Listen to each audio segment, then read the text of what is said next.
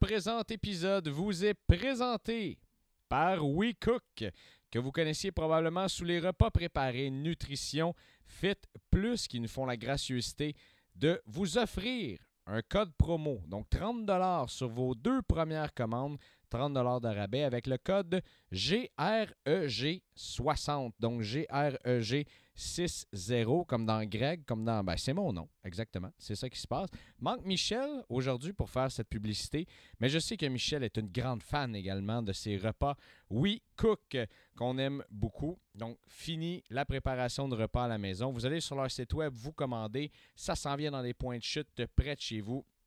Plusieurs choix succulents de menus, dépendamment également de vos macros. On a des collations santé et tout plein de bonnes choses qu'on peut commander également sur leur site web. Donc, allez-y, on s'en va sur wecookmeals.ca ou même, je crois encore, dites-leur pas, mais nutritionfitplus.com fonctionne toujours. Et avec le code promo GREG60, vous allez obtenir 30 de rabais sur vos deux premières commandes. Ça vaut grandement la peine d'essayer ça. Merci tout le monde d'être là et un excellent épisode avec Élie Margerin. Alors, bienvenue tout le monde dans cette édition francophone de notre euh, balado-diffusion. C'est comme ça qu'on dit en France? C'est une balado? Absolument pas, mais c'est quand même pas mal, je vais le garder. un podcast? Euh.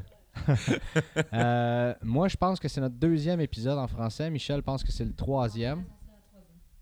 C'est la troisième. Donc, c'est la troisième, même si c'est la deuxième, parce que les femmes ont toujours raison. Euh, non, c'est la deuxième. Tu as raison, c'est la deuxième. C'est ce que je disais, les femmes ont toujours raison. C'est la deuxième. Et euh, ben, ça nous fait plaisir de recevoir Élie. Élie Margerin, c'est ça? Ouais, c'est rare qu'on m'appelle par mon nom de famille, mais oui, effectivement. Ah, c'est officiel. Tu es, sur un podcast, mec. Là. On fait les choses officiellement.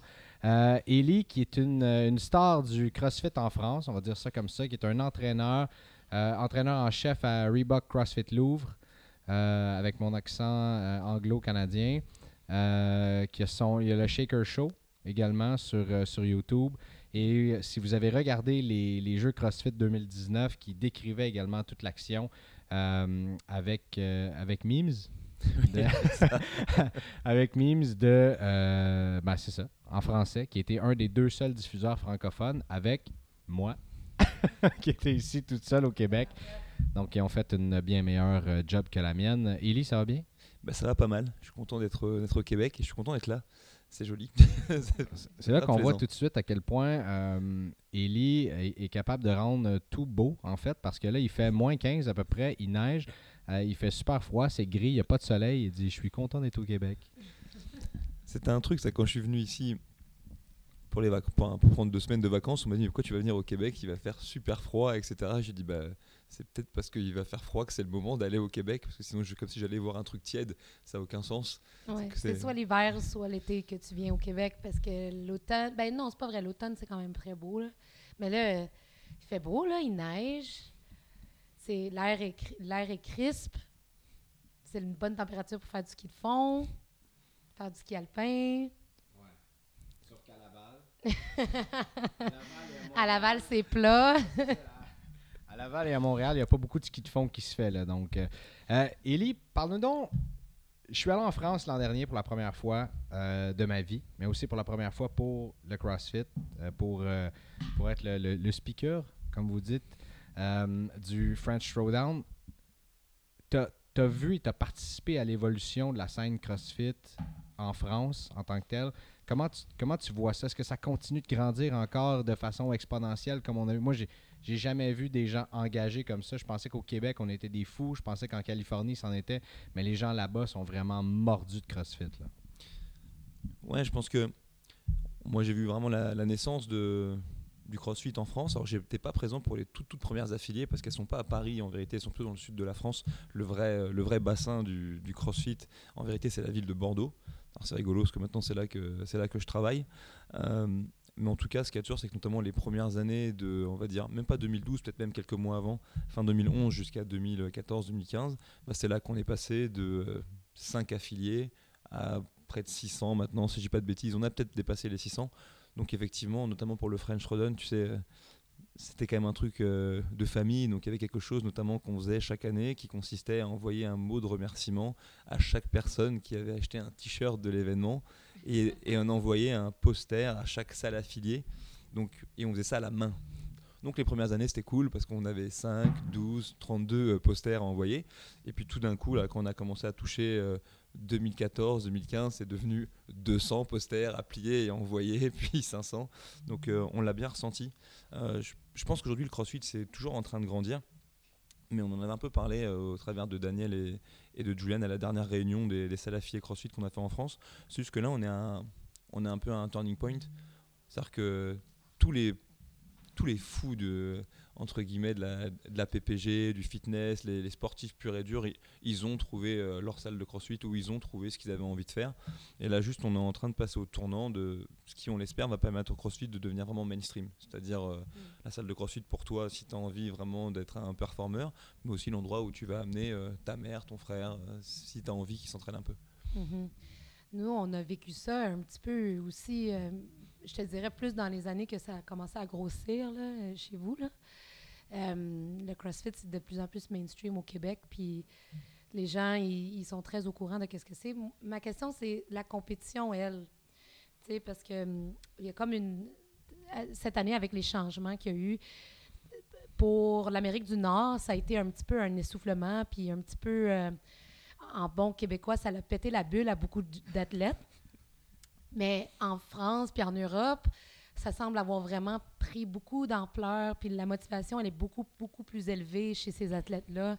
Est-ce que vous le sentez beaucoup? Surtout, évidemment, avec le French Showdown étant un, événement sanctionné, mais pour les Open, tout d'un coup, là, il y a une nouvelle opportunité pour les athlètes européens. Fait qu'est-ce que vous autres, vous le voyez beaucoup? Ouais, je, pense que déjà, le, aux États-Unis et en Europe, la relation avec les régionaux n'était pas la même. Si on voit un peu l'histoire des régionaux, il y avait quand même beaucoup plus de, de régions sur le territoire américain proportionnel. 17 juste aux États-Unis. Ok, pro- Ouais. proportionnel forcément au nombre de pratiquants aussi. Hein. Je dis pas que je dis pas qu'il y en avait trop, mais ce que je veux dire, c'est qu'il y avait une relation quand même intime entre un athlète qui avait des ambitions et les régionaux et, euh, et ceux qui ont connu euh, bah, peut-être ce qu'il y avait avant, les sectionaux, etc. En Europe, c'était un peu différent de ça parce que déjà dans l'Hexagone, les, les sportifs, euh, ils n'ont pas forcément la culture du voyage pour aller faire de la compétition. C'est-à-dire qu'on va se déplacer un petit peu à l'échelle locale, à l'échelle nationale, Mhm. parfois à l'échelle internationale, mais c'est rare. Et dans le CrossFit, quand même par essence, si tu voulais faire les régionaux, bah, tu allais te déplacer à Copenhague euh, ou ensuite à Madrid, à Berlin. Même avant ça, moi, un de mes premiers amis qui était euh, fonctionnaire de police, il avait fait à l'époque les, les sectionals en, en Grande-Bretagne. Mais c'était un truc un petit peu nouveau. Je pense quand même que c'est l'une des choses qui a fait que euh, quand les régionaux euh, se sont arrêtés, bon, moi j'étais super triste parce que j'y travaillais chaque année et que je prenais beaucoup de fun à faire ça. Mais euh, je pense que pour les Français, dans le fond, bah, c'est juste qu'ils ont développé une relation intime avec d'autres événements. Alors oui, il y a le French, mais il y a d'autres compétitions euh, nationales qui sont pas sanctionnées, mais euh, auxquelles les gens prennent plaisir en fait à se rendre.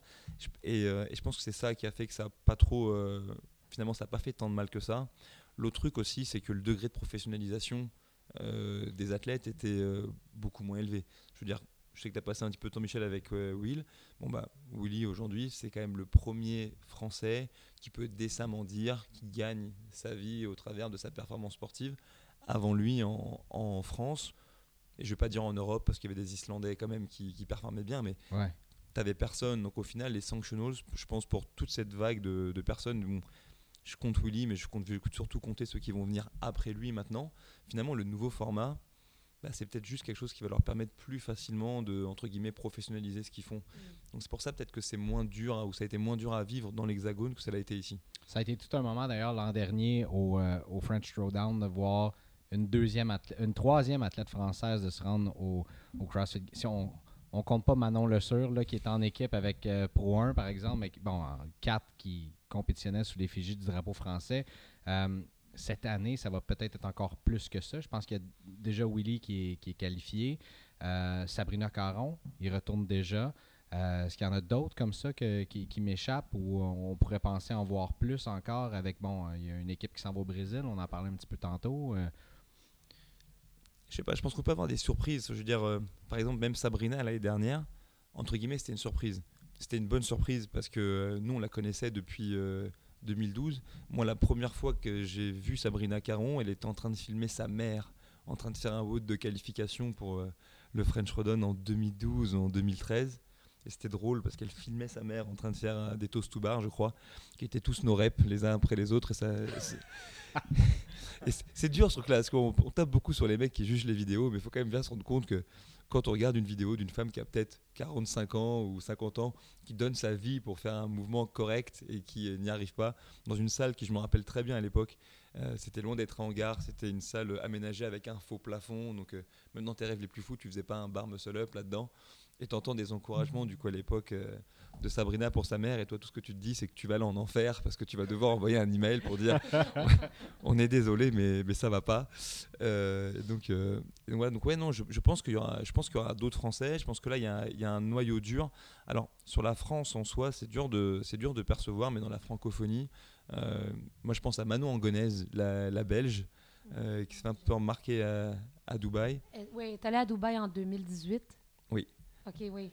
Et, euh, et elle, je pense que euh, c'est quelqu'un qu'il faut regarder dans le viseur. C'est-à-dire que Elle vient d'ailleurs à Atlas Games, là. Elle s'en vient faire un- une équipe. Je sais, je me souviens plus avec qui elle va compétitionner, mais euh, elle va être là. c'est possible qu'elle travaille avec. euh, Il y a une espèce d'équipe qui s'est formée avec des gens aussi d'Espagne, avec une fille qui s'appelle aussi euh, Rita Garcia, très gentille, Oui, ils ont presque qualifié. Ils ont failli battre à CrossFit Strength in Depth. Ils ont failli battre Mayhem Freedom d'ailleurs. Ah, ça, ça m'étonne pas, c'est des, c'est des athlètes qui sont cool.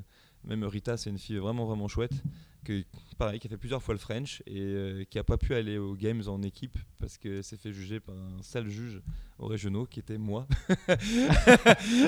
et c'était génial parce que je la connaissais vraiment bien cette fille et du coup euh, on- euh, je mettais des noreps et j'entendais tout le public espagnol qui était en train de m'insulter. Je dis bah, je vais encore aller en enfer.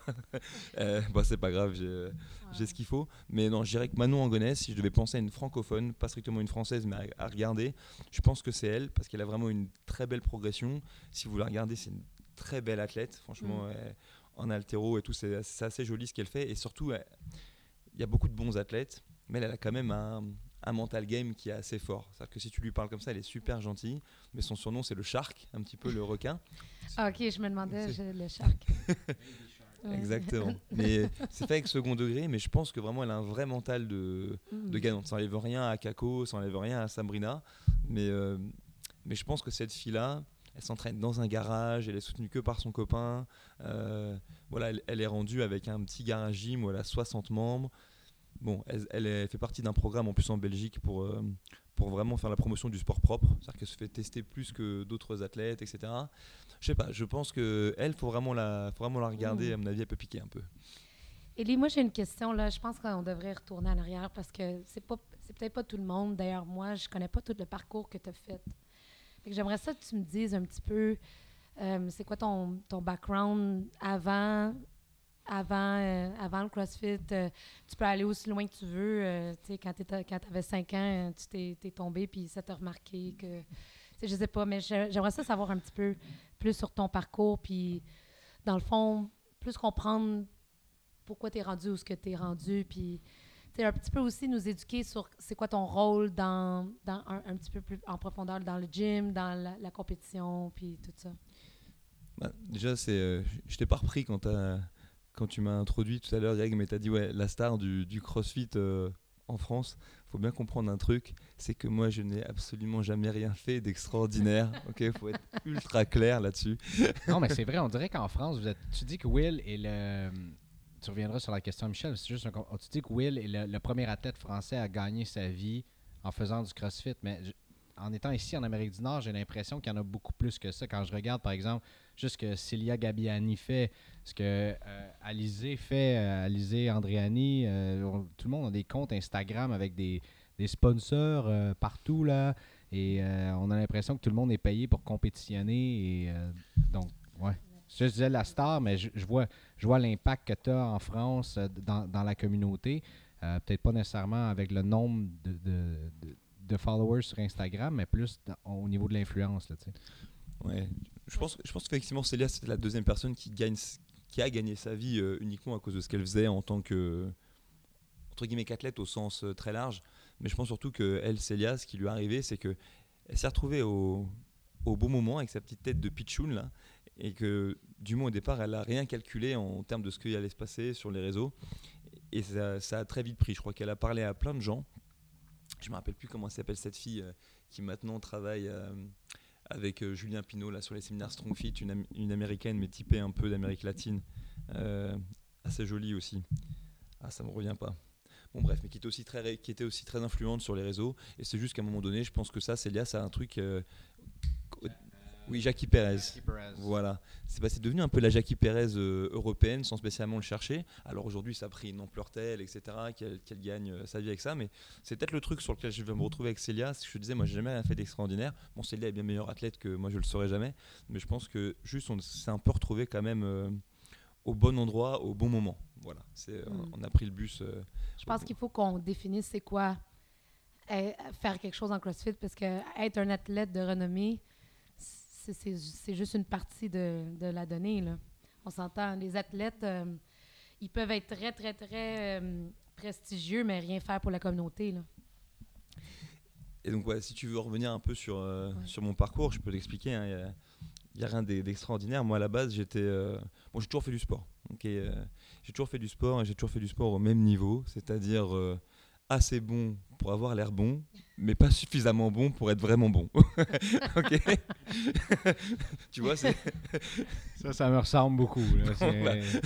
bon, voilà. C'est tant mieux parce que euh, bah, c'est- juste le droit, c'est juste l'endroit où bon bah tu sais où t'en es et, et malgré tout ça te plaît. Et à la base, moi je faisais beaucoup de, de, de sports de combat, etc.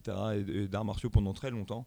Euh, et euh, sans aucune prétention, mais je pense que quand même cet aspect-là, toute cette période-là de ma vie, notamment pendant l'adolescence, euh, ça m'a juste donné goût à l'enseignement.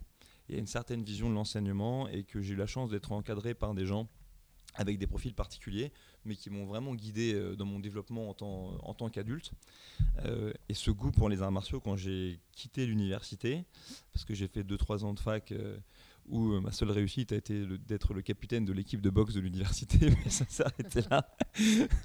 Euh, j'ai commencé à bosser, et en fait, c'est un peu sous l'influence de certaines personnes que je me suis retrouvé à travailler dans la police. Donc, euh, moi, j'ai travaillé 11 ans comme, euh, comme fonctionnaire de police euh, à Paris et en, et en Ile-de-France. Désolé pour ça. Et, Ça, c'est le Québec.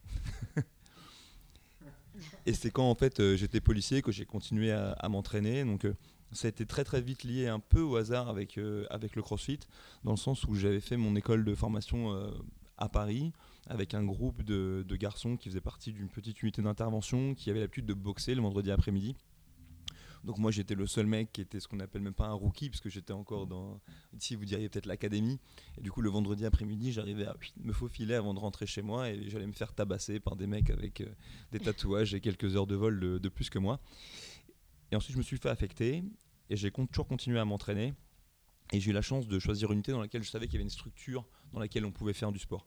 Donc euh, bon, le sport dans la police en France c'est pas quelque chose qu'on pratique réellement, mais là au moins on avait un lieu à notre disposition pour Mm. pouvoir s'entraîner.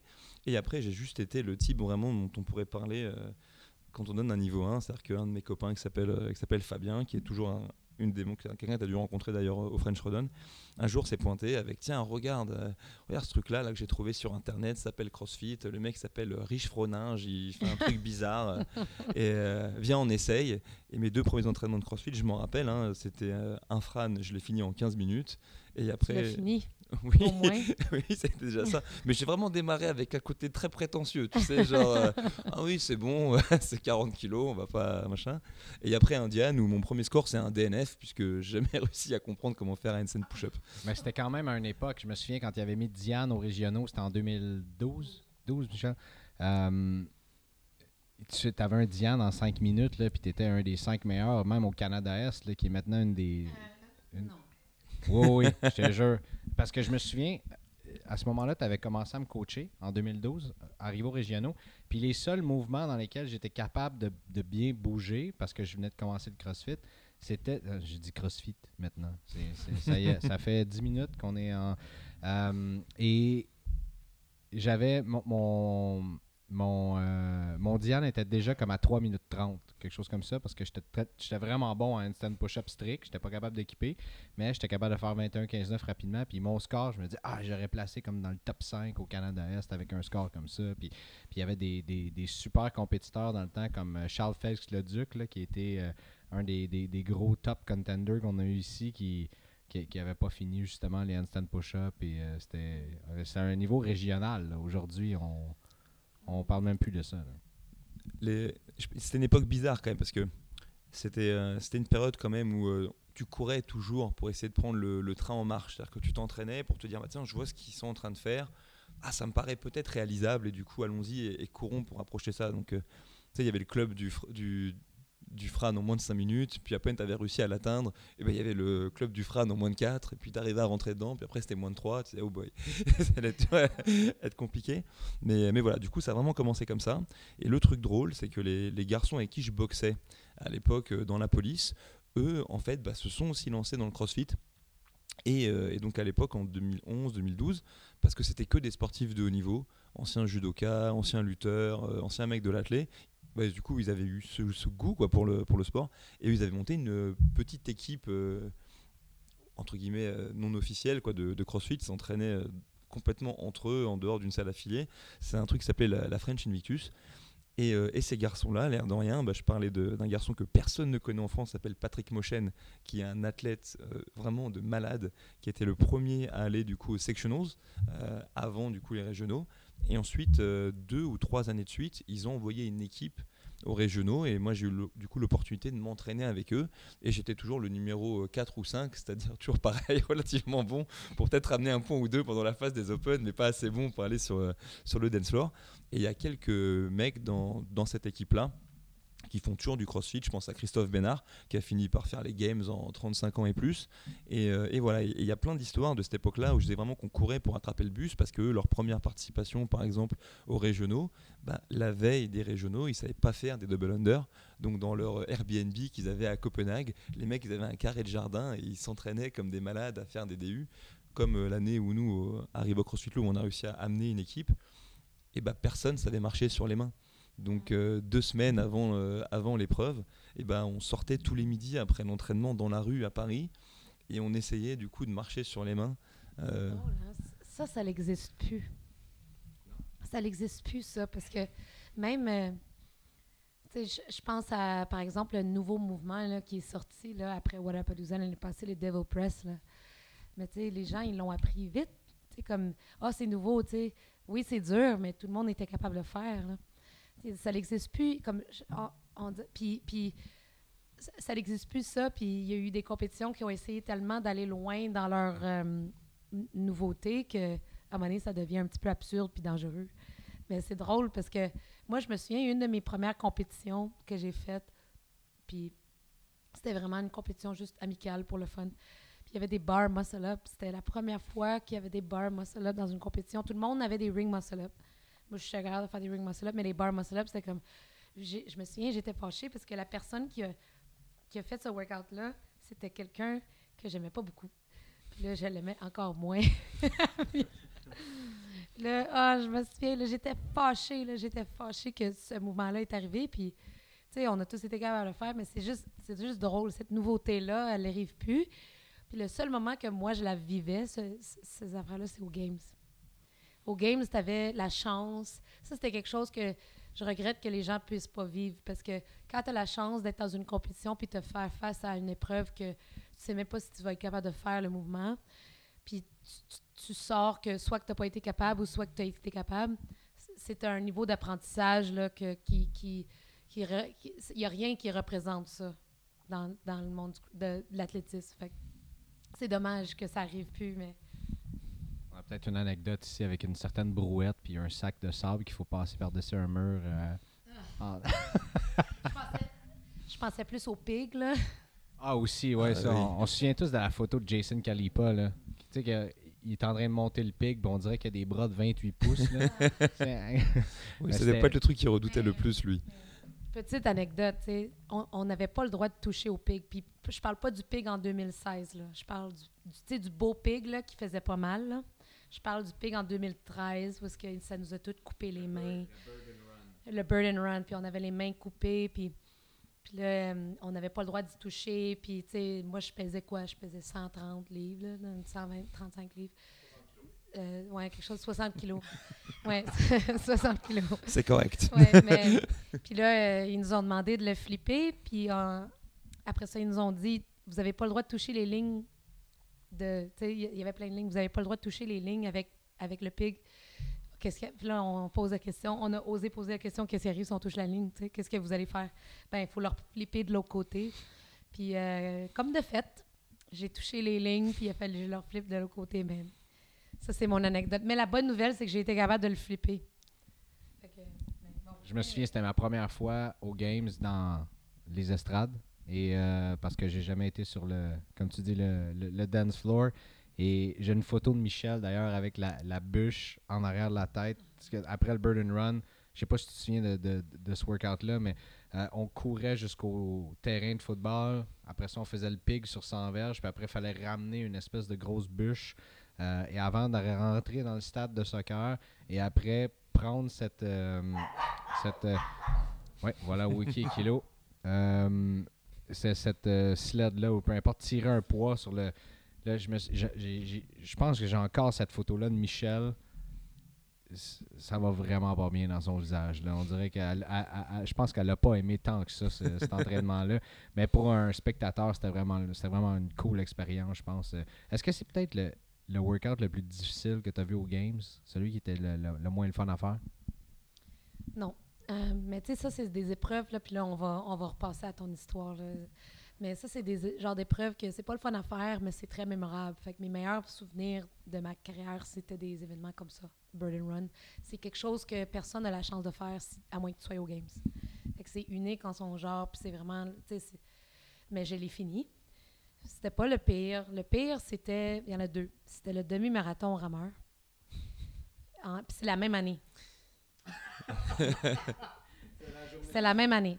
Mais, mais cette année-là, c'était incroyable parce que j'ai fait le Bird and Run, puis, puis on a fait le demi-marathon en rameur, mais c'était la première année aussi que j'ai gagné un événement aux Games avec la piscine. C'était la piscine, puis les bars, moi. Mais le pire, c'était le sled push en 2014. C'était un- on avait un 60. Les filles, on s'était réduit à 60 verges. Sprint. Le sled était léger. Puis là, après ça, fallait attendre, puis après ça, fallait revenir. Mais ça, euh, côté douleur, il n'y a pas beaucoup de choses qui, qui, qui fait ça. Là. Ouais, c'est- je crois que c'était Neil Maddox qui était encore là et qui avait bien performé chez les hommes là- là-dessus. Ouais.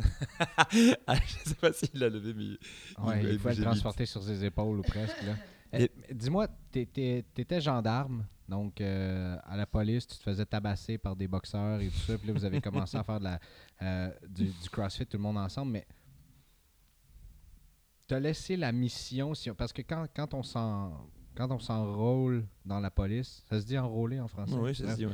Euh, quand on s'enrôle dans la police, euh, j'imagine qu'il y a une mission noble là-dedans. Puis je me souviens d'ailleurs d'un discours de Daniel au French Throwdown l'an dernier qui, qui a fait un, un beau, un beau discours sur les forces de l'ordre en disant si je me souviens exactement de la phrase c'est si ces gens-là n'étaient pas là, on serait pas ici en train de se branler à faire du crossfit.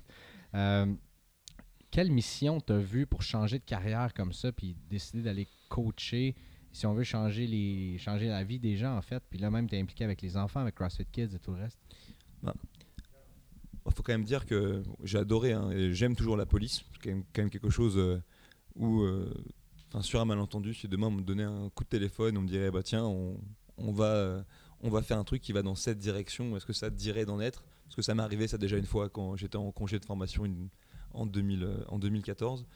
Je pourrais, euh, je être tenté de repartir, je pense. Mais euh, moi, j'ai pas une grande vocation à de rentrer dans la police. La mission, je l'ai découverte en fait en faisant le métier. Il y a un grand décalage entre ce qu'on apprend et ce qu'on vit au jour le jour.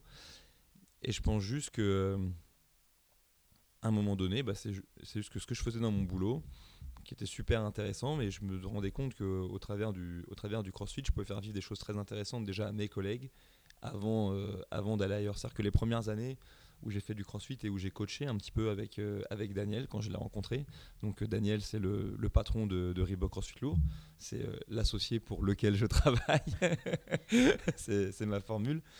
Lui, très tôt, par exemple, m'avait proposé de faire une reconversion professionnelle. Donc fin 2012, peut-être quelque chose comme ça, parce qu'on qu'on s'était rencontré un- je sais pas si vous avez ça ici, mais nous on a un événement en France qui s'appelle le Salon du Fitness. C'est un salon où tous les professionnels de, la forme se rencontrent. Et, euh, et donc moi et mes potes de l'époque, qui d'ailleurs maintenant sont quasiment tous euh, dans l'équivalent de ce qui serait ici des SWAT teams ou des choses comme ça. Euh, donc tous on, y va, on se pointe. Et, Daniel qui est un anglais, donc les anglais les français, on aime bien se, faire un peu de, de smack talk et compagnie. Il nous voit arriver, il fait Ah, mais tiens, regardez les garçons avec les cheveux courts, là, vous êtes quoi? Vous êtes pompiers, vous êtes militaires Et je dis Non, mais nous, on sauve pas des chats dans des arbres, ok On est tous policiers, et voilà. et, ça commence comme ça, et on fait un entraînement, et en fait, à partir de là, on s'est plus quitté. Et je crois que lui, très tôt, Daniel, il a su, ou il a su détecter que peut-être euh, moi, j'étais détournable pour, euh, pour faire autre chose. Donc moi, j'ai commencé par coacher un petit peu au sein de la boxe qu'on avait. J'ai fini par coacher mes collègues. Donc la dernière unité dans laquelle j'étais, on était 10. Quand je suis arrivé, personne ne s'entraînait. Quand je suis parti, tout, enfin, tout le monde. 80% des gars, ils faisaient du crossfit au moins une fois par semaine avec du matériel de récup. Et moi, ce qui a fait que j'ai vraiment euh, décidé de, coacher à 100%, c'est deux choses. Euh, la première chose, c'est qu'au départ, tout ce que je faisais en termes d'entraînement, c'était pour entrer dans une unité de police euh, qui s'appelle la BRI Paris. D'ailleurs, les garçons, si vous m'entendez, les gargouilles, je vous fais un bisou parce que c'est des gens que j'aime beaucoup et qui c'était vraiment le service dans lequel j'aurais aimé rentrer. Et quand ça n'a pas pu se faire, je savais déjà dans ma tête que euh, je voulais faire autre chose. Donc euh, à l'époque, euh, c'était rentrer au séminaire staff. Mais j'ai quand même vécu un truc 2017.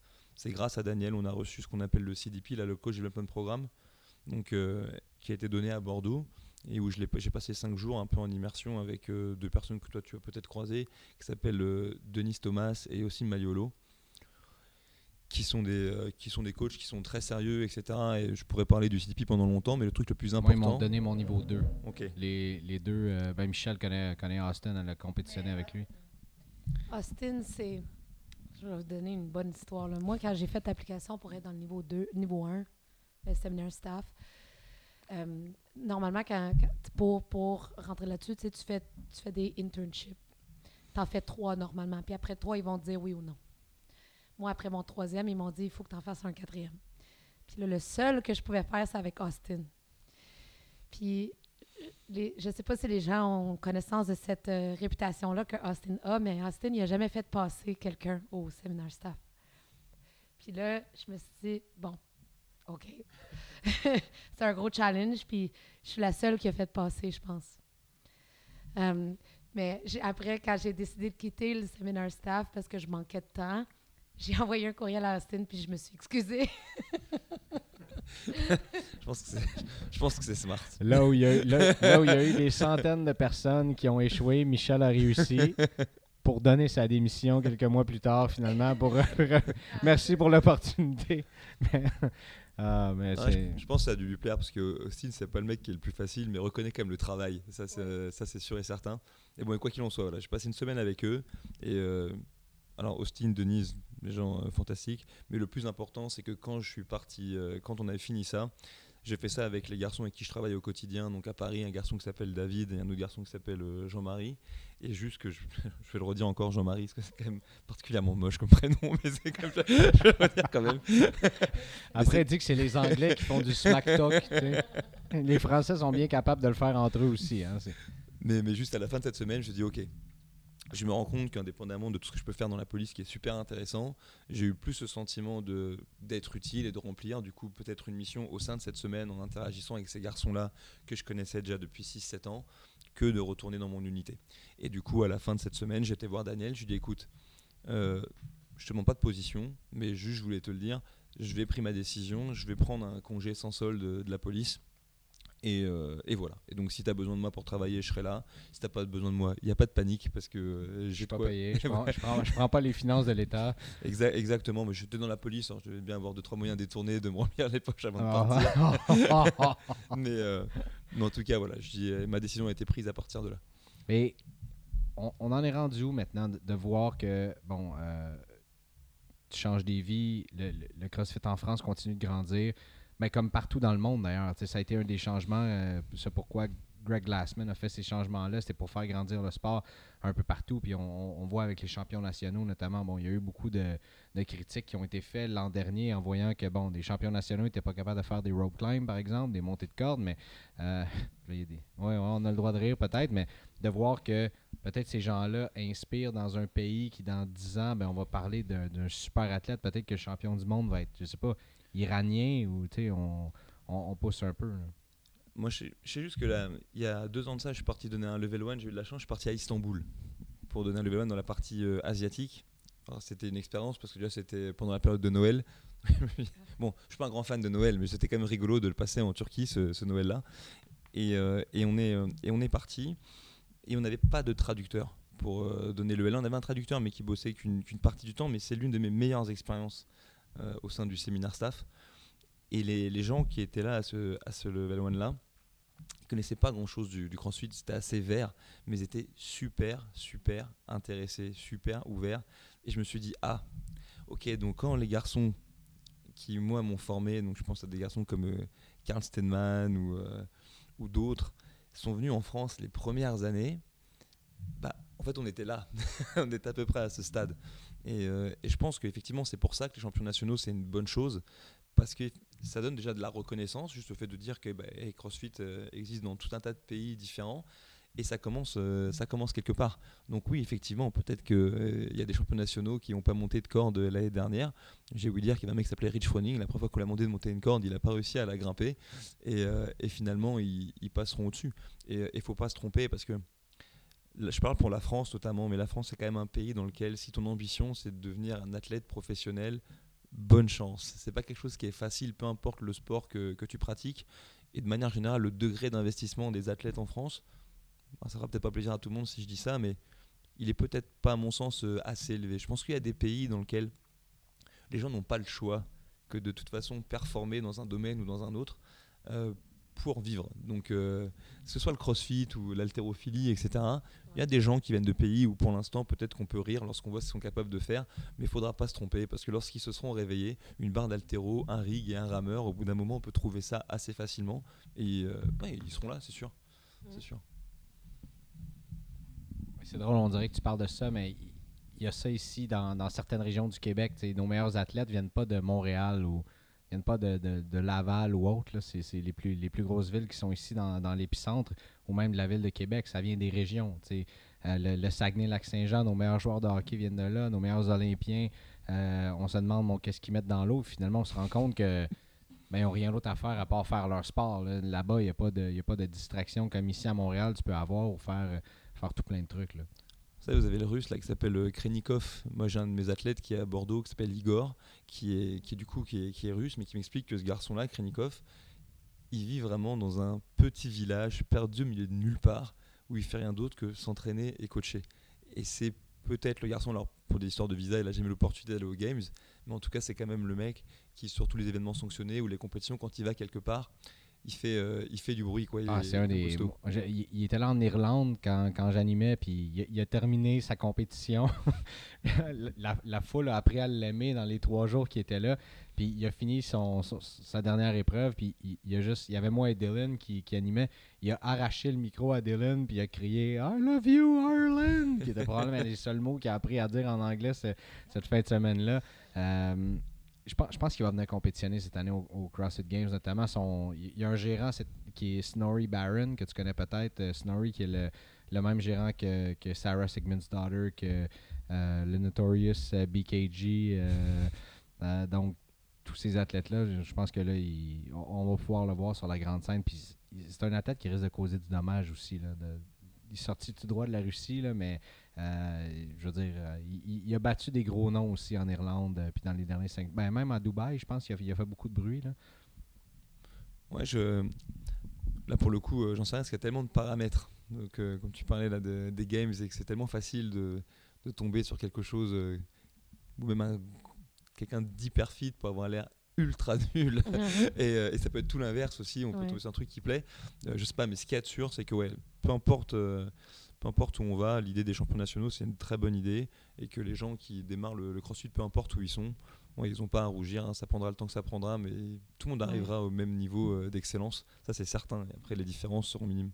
Moi, je pense que l'introduction des champions, des champions nationaux a été un petit peu trop hâtive dans le sens qu'il aurait dû avoir un barème euh, euh, de résultats. Il aurait dû avoir une ligne rouge pour aussi les championnats nationaux, pour juste pour, euh, juste pour atténuer ou faire une entrée progressive du concept parce que, tu sais, c'est de, l'argent. Moi je, moi, pense juste à l'argent qu'ils ont dépensé pour se rendre. C'est c'est la- l'argent que les CrossFit Games ont fait sur leur dos. C'est comme.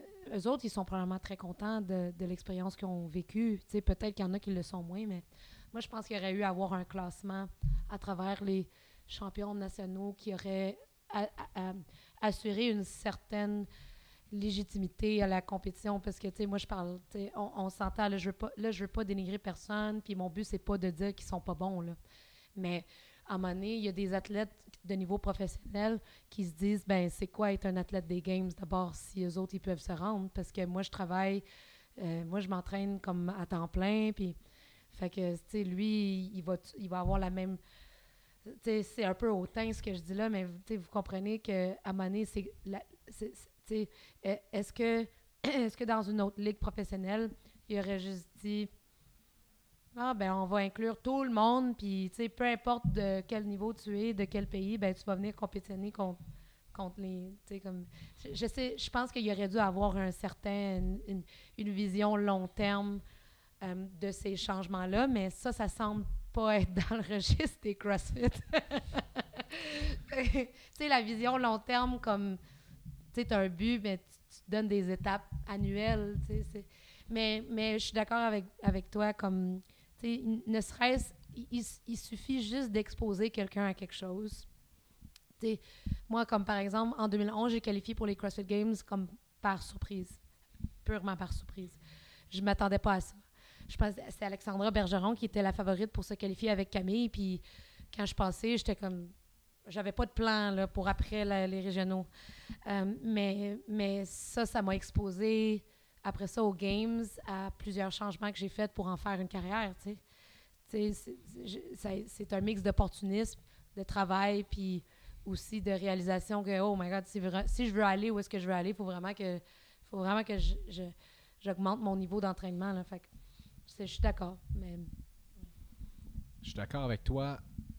Puis tu, donneras peut-être ta vision là-dessus. Après, je suis d'accord avec toi. euh, oui, de, de se dire, par exemple, on prend un- le je sais pas, du Japon, peu importe, pays lointain, là, qui est pas euh, proche de chez nous, mais de, de dire, on, amène ces, gens-là, puis on sait pertinemment que ces gens-là vont pas compétitionner plus qu'une journée au CrossFit Games. Donc, s'ils font le voyage, en même temps, je pense que en ayant analysé un petit peu la, la vision de CrossFit par rapport à ça, c'est-à-dire, ben, on les invite. Ils ne sont pas obligés de venir, on les invite en même temps. Euh, puis je suis pas mal sûr que ces gens-là, comme tu l'as dit, ils devaient être très co- contents juste d'être là, puis d'être présents, puis d'être le premier. euh, tu sais, je sais pas. Tu dis, c'est vrai, par exemple, on, on on compare un champion national.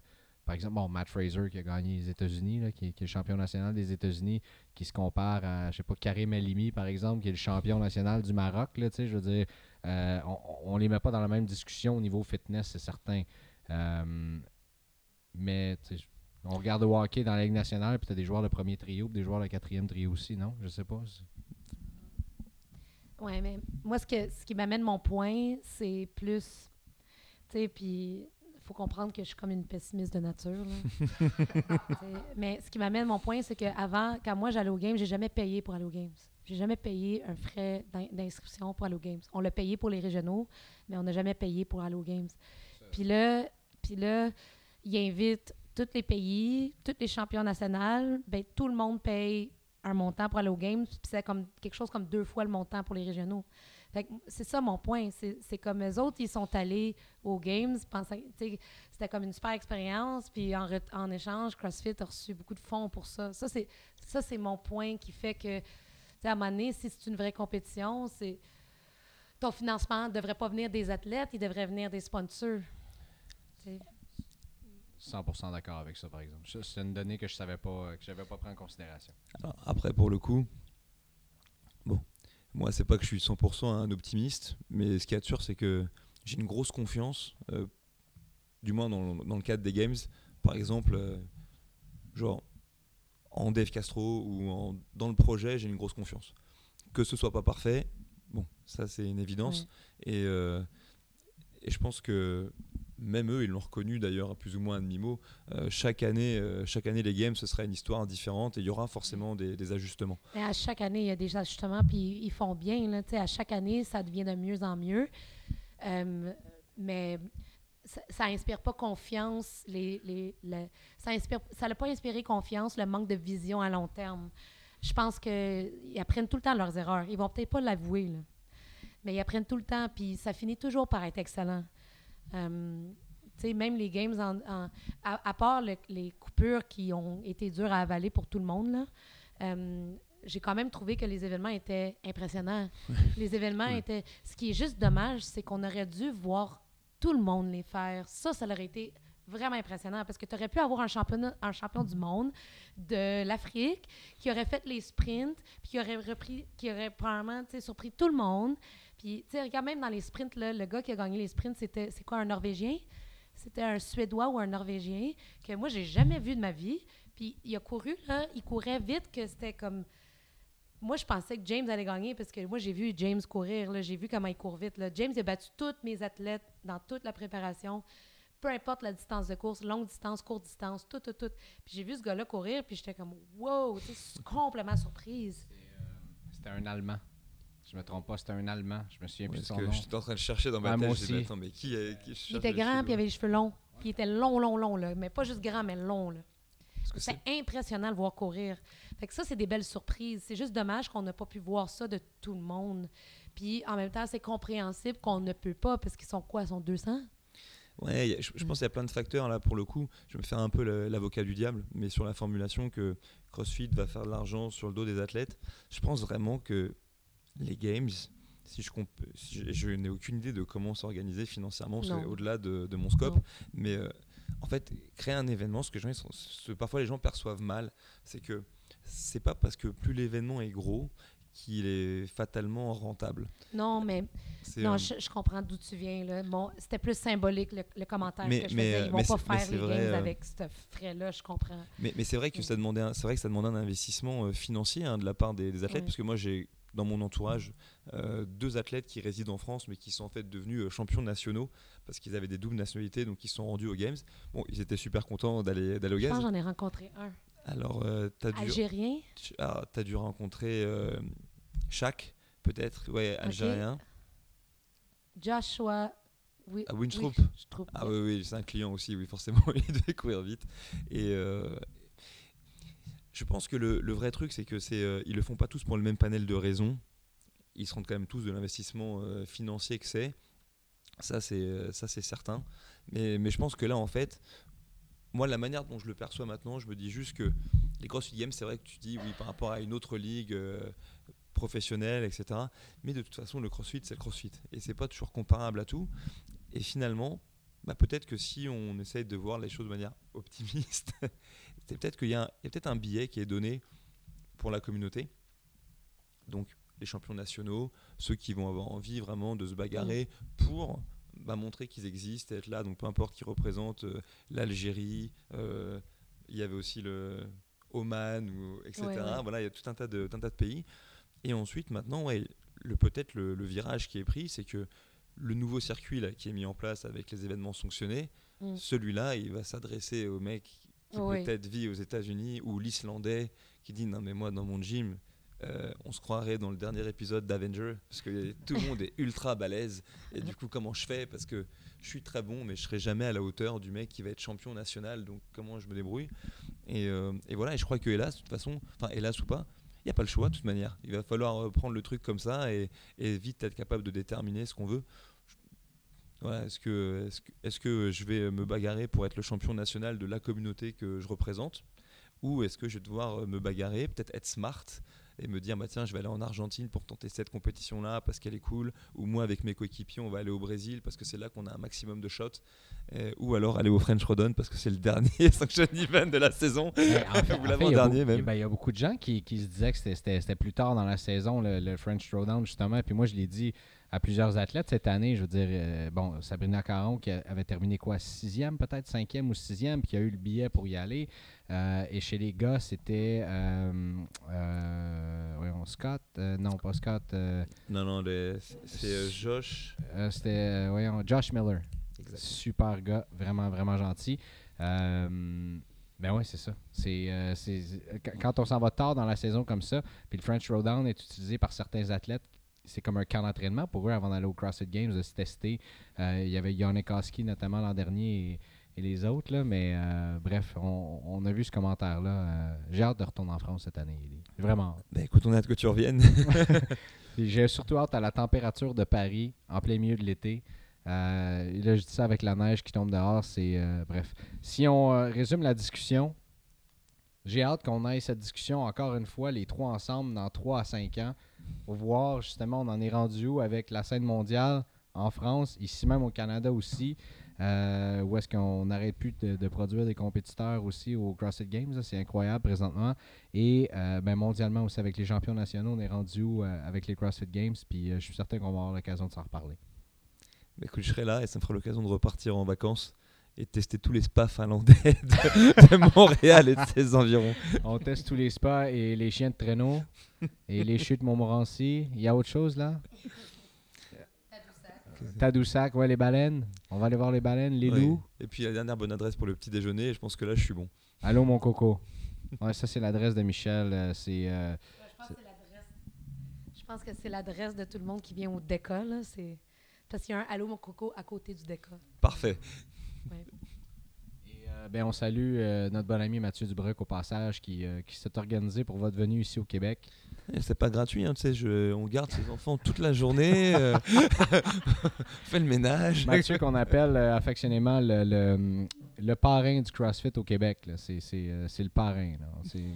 Mathieu, c'est la, la force tranquille là, derrière. Là, ouais, ouais, Il tranquille. est excellent, excellent. Merci Élie encore une fois. Bah, merci à vous. Bon séjour dans la neige et euh, ben voilà, merci à vous d'avoir été euh, parmi nous. Michel, un petit mot de la fin? Non, mais merci beaucoup. Puis euh, amusez-vous à Québec. À bientôt.